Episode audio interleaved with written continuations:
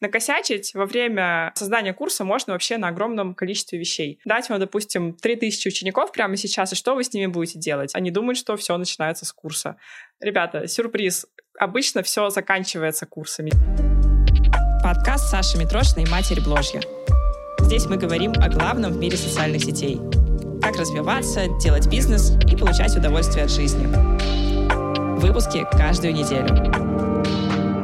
Привет, меня зовут Саша Митрошина, я бывшая журналистка и нынешняя блогерша. Раньше я вела передачу на радио, а теперь веду этот подкаст. Рассказываю в нем обо всем, что связано с блогерством. Про продажи, про прогревы, запуски, публичные выступления, сторизы, посты и так далее. В общем, все, что связано с личными блогами в социальных сетях. И сегодняшний выпуск я хочу посвятить тому, с чего надо начинать, если ты хочешь создать свой инфопродукт. Мне часто задают такой вопрос. И я так понимаю, что людям очень интересно узнать, кого нанять в первую очередь, какие сервисы нужно оплатить, там, на что потратить деньги, э, как сделать так, чтобы все там работало и так далее, с чего подступиться. Но, на мой взгляд, когда у тебя еще нет инфопродукта, эти вопросы на самом деле еще задавать рано. И начинать нужно вообще не с этого. Давайте я вам расскажу вообще примерную схему, как это работает в идеале и как можно с этого начинать, не нанимая людей, не собирая команду, там ничего не оплачивая, ничего лишнего не делая, изначально только своими руками и дальше масштабируясь.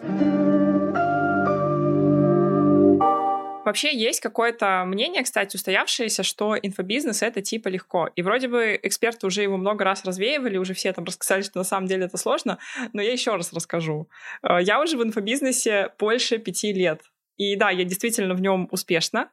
Я действительно получаю с этого много денег, но я не могу сказать, что это было легко сразу и что это как-то сильно легче, чем другая работа.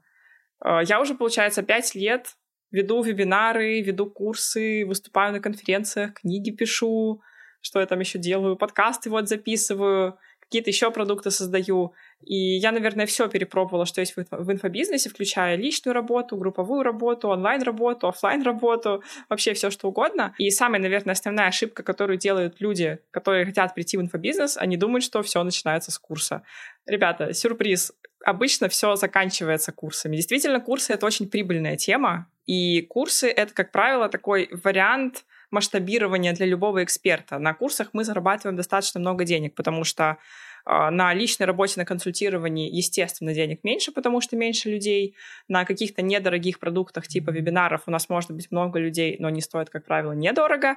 А курсы — это такой баланс между хорошим средним чеком и количеством людей, которые мы можем привлечь на этот курс. Потому что у нас уже есть команда, у нас уже есть кураторы, у нас уже есть разные отделы типа техподдержка, команда по продукту, команда по маркетингу и так далее. И когда мы приходим в эту точку, вы же сами понимаете, что это уже бизнес. То есть это уже не просто какая-то самозанятость, это уже действительно работа с командой, работа с большим количеством людей, с большим количеством процессов, которые не вся завязана на вас. Именно поэтому я считаю, что, пожалуйста, не надо начинать с курсов. Там слишком много процессов, которые нужно учесть.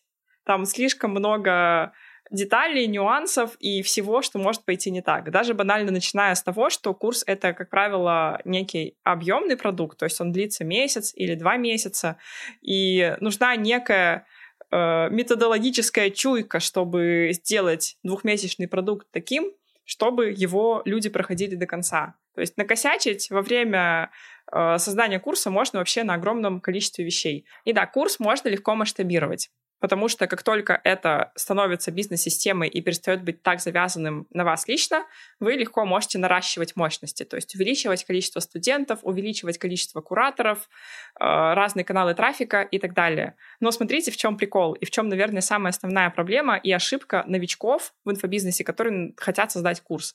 В том, что чтобы что-то масштабировать, надо, чтобы у вас было что масштабировать.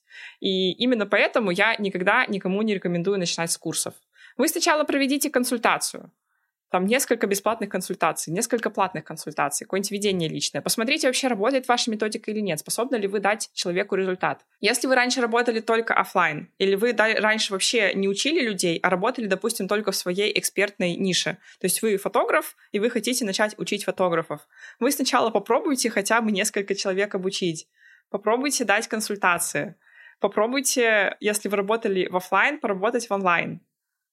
И уже только после этого начинайте переходить к каким-то более широким и масштабным форматам. Как правило, после э, этапа консультаций люди переходят на этап вебинаров, на этап марафонов, на этап наставничества, менторства, какого-то сопровождения личного и группового.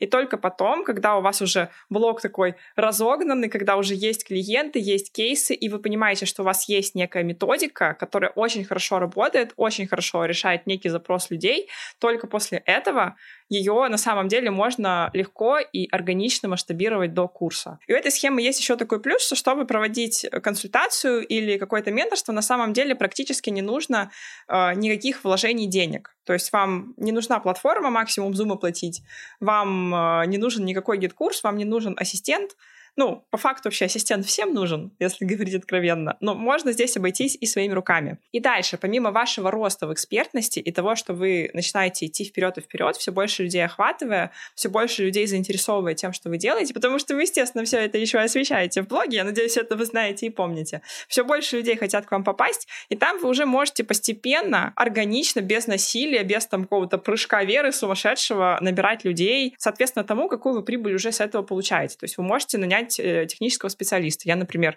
а, начала с того, что я наняла тех спеца, который мне просто сайт делал, оплаты. Свой первый вебинар я сама делала руками, настраивала комнату, отправляла всем ссылки на оплату и учет там вела. Потом вы можете нанять э, менеджера, например, или проекта. Дальше можете нанять куратора, я полтора года работала без кураторов, то есть даже на своем первом курсе я самостоятельно вела людей, и только потом уже приступила к тому, что обучала кураторов. В общем, по этой схеме на самом деле можно расти поступательно, не сразу ввязываясь ни в какое производство курсов.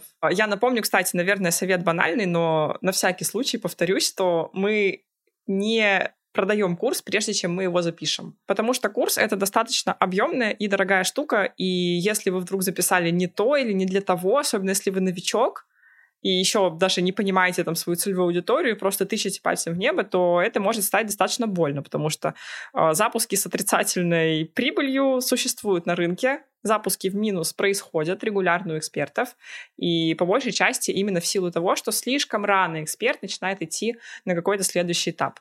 Сначала откатайте спокойно, не надо спешить, не надо думать, что типа все, я сейчас буду срочно зарабатывать свои миллионы. Вы можете очень легко обжечься, очень легко.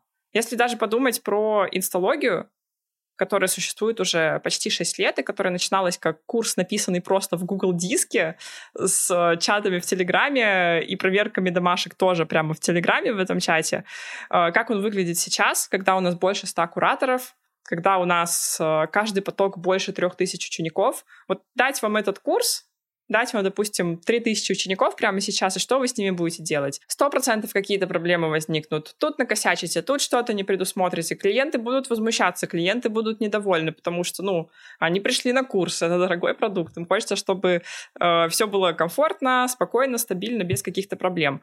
Э, и если вы растете поступательно, то вы как раз этого избегаете, потому что все ваши системы будут наращиваться постепенно. У вас сначала будет один куратор, потом три, потом пять, потом десять, потом пятьдесят, потом сто. У вас сначала будет э, один ученик, там вообще клиент на консультации, потом 5, потом 10, потом у вас будет марафон на 50 человек, потом вебинар на 150, потом там курс на 200 человек.